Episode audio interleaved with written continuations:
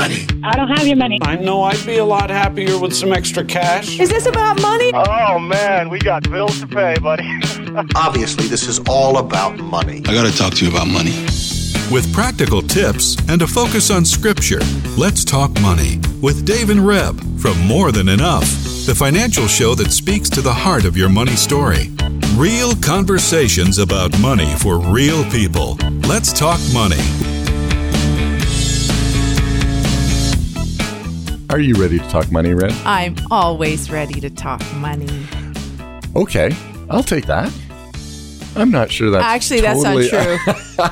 So you're starting the show off with a lie. Today we're talking about lying. I'm ready to talk money now. Yes. We're on the show. I'm ready to talk money now. You're right. Sometimes at 9 o'clock at night, I'm like, can we not talk about this now? Hey, well, you can jump right in. That's the rule. No talking about money after 9 o'clock. If you are talking about, if you schedule a talk about money or if you want to get your spouse in a terrible place, talk about money after 9 o'clock at night. At least in our house, that's how that goes. Okay. Yeah. Yeah. Well, that's just a general rule. Yeah. Save your marriage. Talk about money before 9 o'clock. When you're both rested. Right. Thanks. Anyway, that's an aside. We're not even talking. That is not where we were going. We're not going today at all with that. Okay, go do your spiel. Okay. So, if you would like to hear Reb and I argue over other shows, please visit morethanenough.ca or chri.ca, and you will not hear us arguing. Okay. Except maybe today. Okay. All right. Go ahead.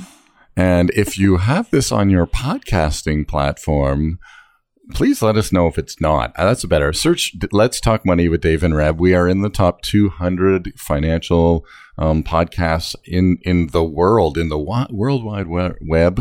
So that's cool. I always like when you hit those little marks. Maybe there's only 200 shows there might be. I don't know how many there are. So, but the reality is woohoo! So... So today we're talking about fighting about money. Oh, we're not. Okay, we're totally digressing. Okay, what actually we're talking about once you figure out where to find us. And that More Than Enough, again, is sponsored the show. And More Than Enough is our financial coaching company that also does mortgages, taxes, and we help you with your overall outlook on your finances. And we really have a heart to see people living for Christ, not in debt. Mm-hmm. Financially. So, saying that, we're tagging back to a show we did a couple of weeks ago with Tim Jenkins, and we talk about what is true wealth. And the reason I was thinking about it is because then Dave sent me a little video between a guy named Bob Lotich from Seed Time, and he's a Christian financial blogger and communicator. Mm-hmm. And he was speaking with Joseph Michael from Scrivener. He's a Scrivener coach. If any of you use Scrivener, you know that he's the guy who comes up with the Learn Scrivener Fast, because it's really hard to learn, apparently. Mm-hmm. Anyway, they were having a discussion about finances and money and what is the definition of biblical success. We talk about success in our world, and the world has a definition for it, but Scripture also has a definition for it. So Dave and I are going to talk a little bit about that. What does it look like to be successful?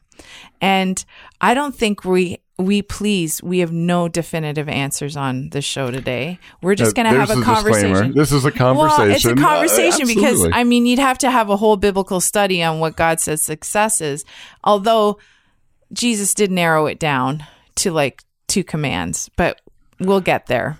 Anyway, so I'm going to go on a little rabbit trail. I was having this discussion with Justice recently, our son who's 14, and he says, Dad, I think God, he started with the law, the 10 commandments and all of that, and figured, hey, the humankind can handle 10, right? If you just do the 10, you're good. And then centuries go by, and, it really just boils down to 2.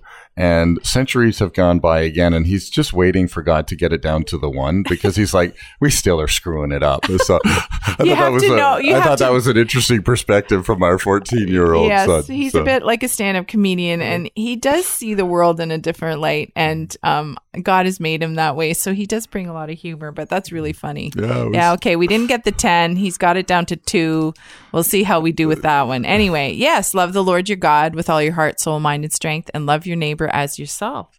And as Andy Stanley says, and love your enemy likewise, right? Mm-hmm. He always adds that one in there. Mm-hmm. But what is biblical success? How does God define success? You know, for the world, it tells us you've got to have your house, your boat, your retirement, your savings up to date, and then you're successful. And I think we need to, again, in this conversation, put some parameters around success. Is that business success? Is that personal success? Is that, you know, heart success? All of that. Because the reality is we all know when we look from the outside, success can look great from the outside. And yet when we look on the inside, there's an emptiness or there's stuff going on that you don't see, and you go, okay, well, that person looks successful. Again, by our definition, maybe they've got all the right clothes and they're doing, you know, acting the right way, and yet inside there's stuff going on. Or we're posing, right? And our pride makes us want to look better than we really are. And you and I talk about that often enough, because we can both pose. We can both try and present ourselves in a way that makes us look good. But so our conversation with Tim and yes. and this conversation this interview with Bob Lotich was a little bit like that, is busting through that financial mm-hmm. posing, right? And really buying into, and I think it's really important to get this into our hearts that when we talk about wealth and riches, again, that references back to the conversation we had with Tim, there's a significant difference in definition between wealth and riches. And in our culture, in our society, we look at riches and we go, oh, there's a successful person. And of course, God in his word says, wait a minute, I'm looking at the heart. Mm-hmm. And that leads us to the verses that we want to share today. And I get to read them because, they're part of one of my favorite chapters in the Bible. If you haven't figured it out, I really like Matthew chapter 6. Yes, you do. I really yes. do. I mean, and so we're going to just land on verse 19, 20, 21, which is where Jesus says, don't lay up for yourselves treasures on earth where moth and rust destroy and where the thieves break in and steal, but lay up for yourselves treasures in heaven where neither moth nor rust destroys and where thieves do not break in and steal. For where your treasure is, there your heart will be also.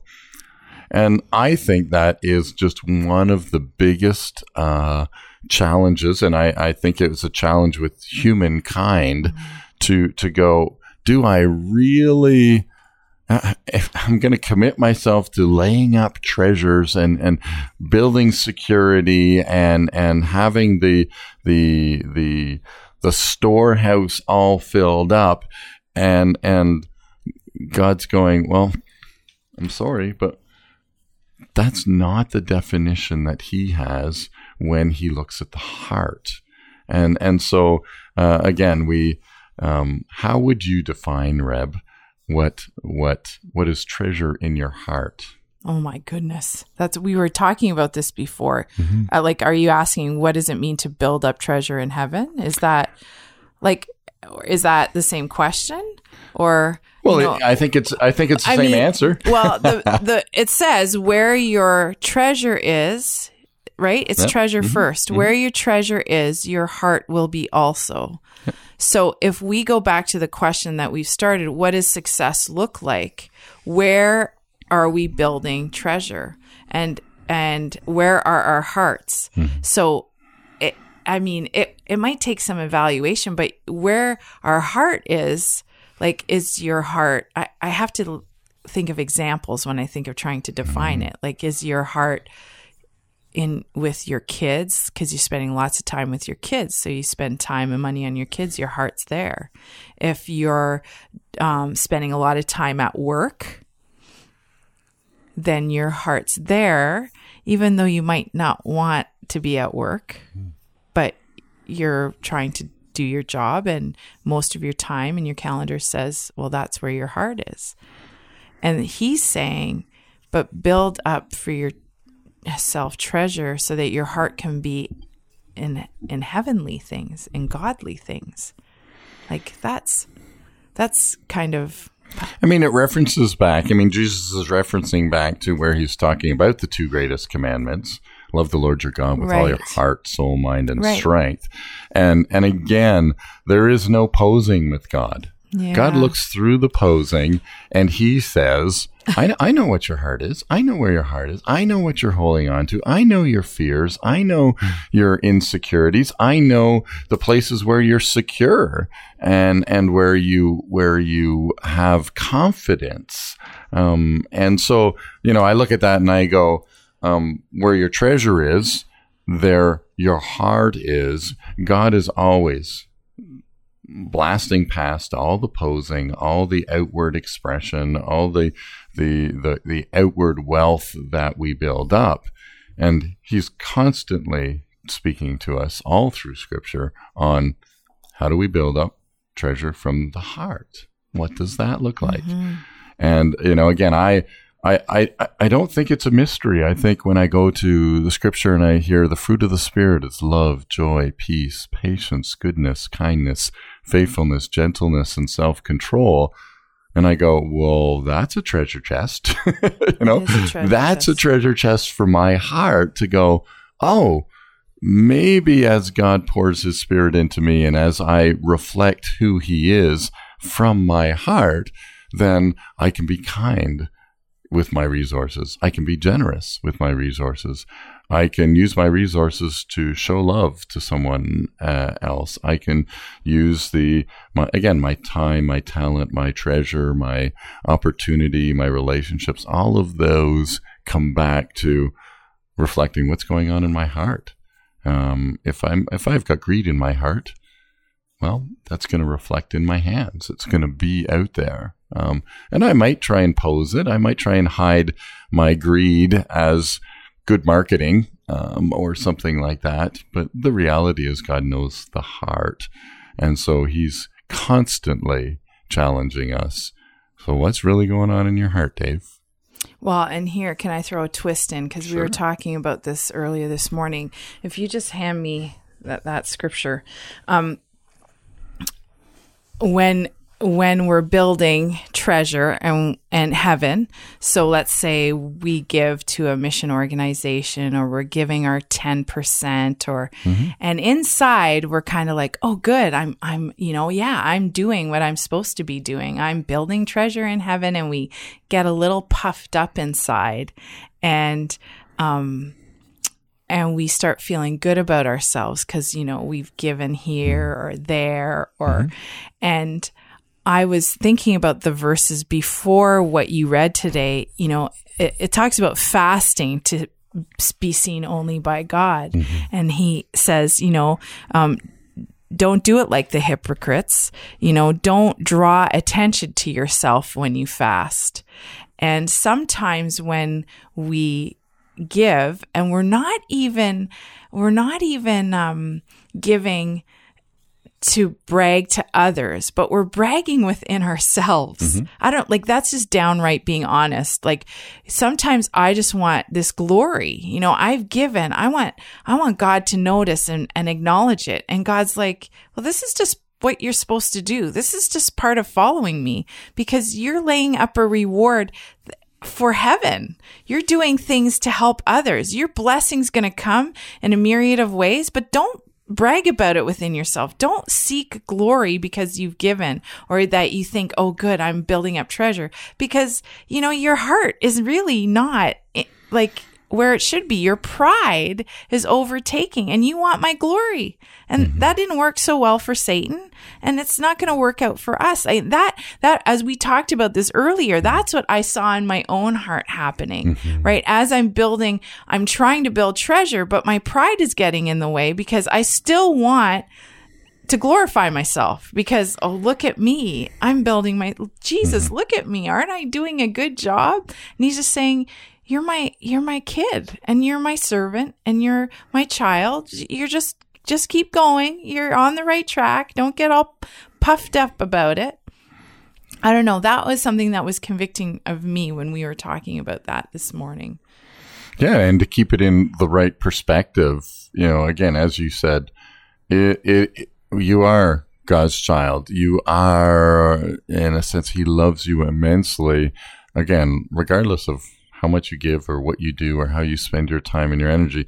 But I think He does demand honesty. Mm-hmm. He is looking into our hearts, and He sees the truth of it, the reality of it. He sees our hearts in the condition that it is in, and He goes, I just want you to have a clean heart. I just want you to, and that is, we get that with Christ. Again, I'm not talking about salvation and Christ washing us clean. Absolutely, that salvation is secure, but God is also preparing us for spending an eternity in His presence. And we get to start that now. Right. And so He's speaking to us now on this level where we are in this tension, in this battle of, I'm here on earth. I read the scripture in Matthew and I go, so what does it look like? I really want that TV, actually. So, but I know that there's a need for, groceries for my neighbor. Mm-hmm. So am I willing to go give groceries to my neighbor? But then here's the other piece that ties in. If I stop at giving groceries to my neighbor because I get all puffed up, right? Mm-hmm. I think, wow, I'm like, this is great. I've just given. Aren't I awesome? And even if it's just happening in my own heart, mm-hmm. right?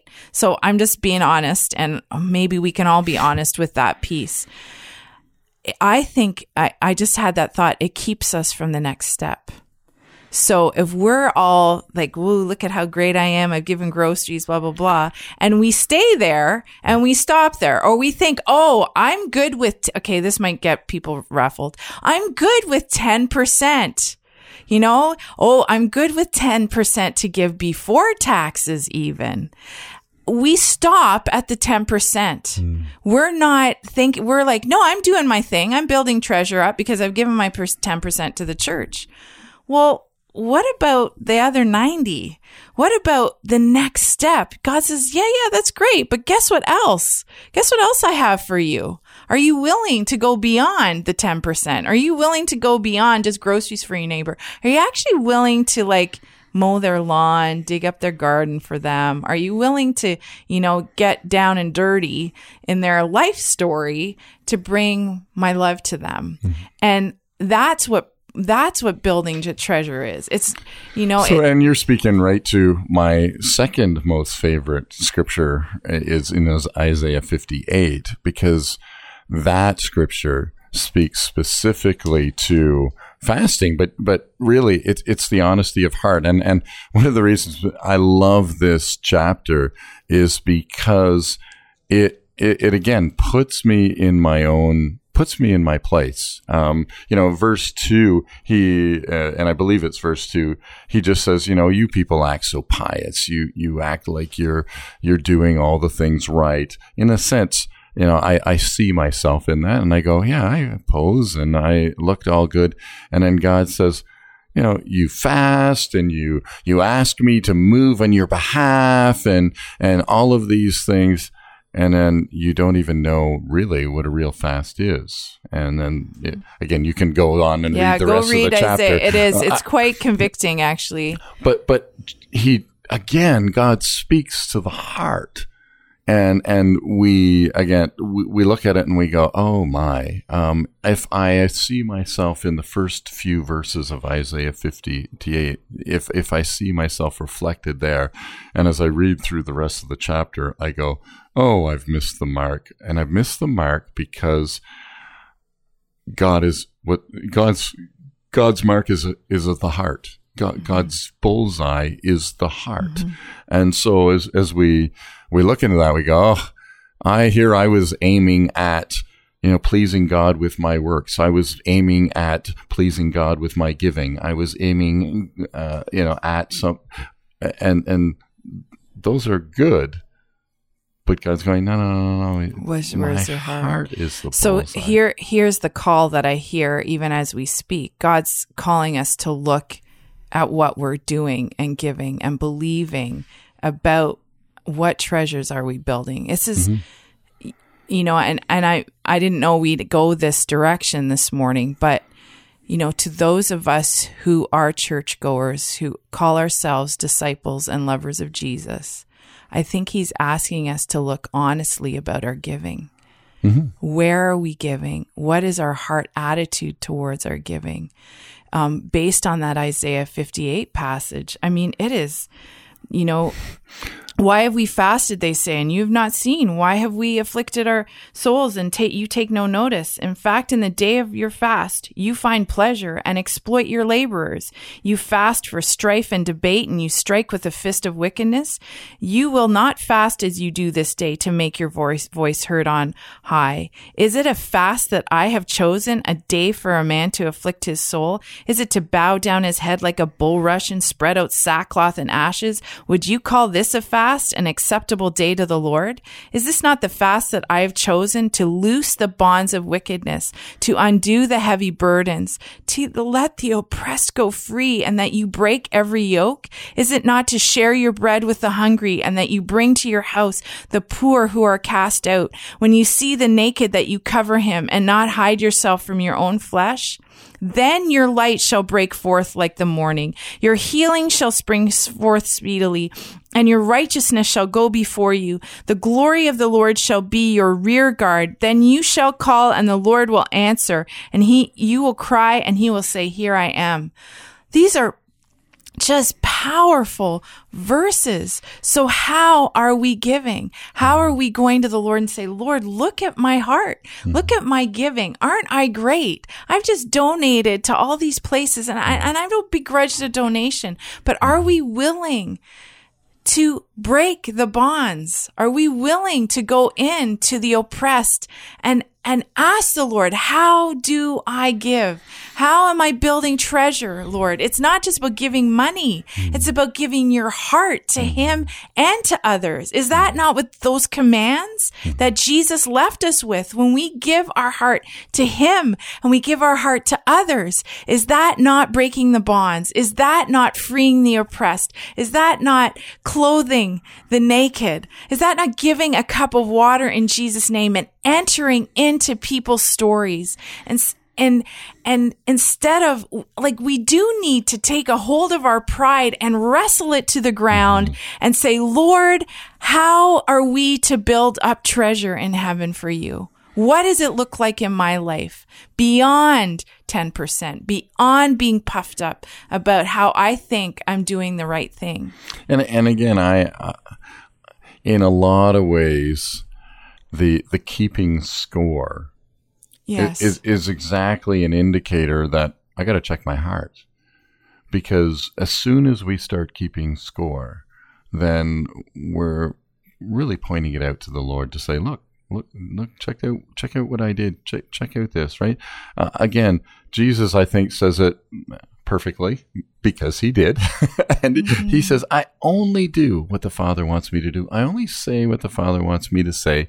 And my heart, really, my heart is what's connected to the Father.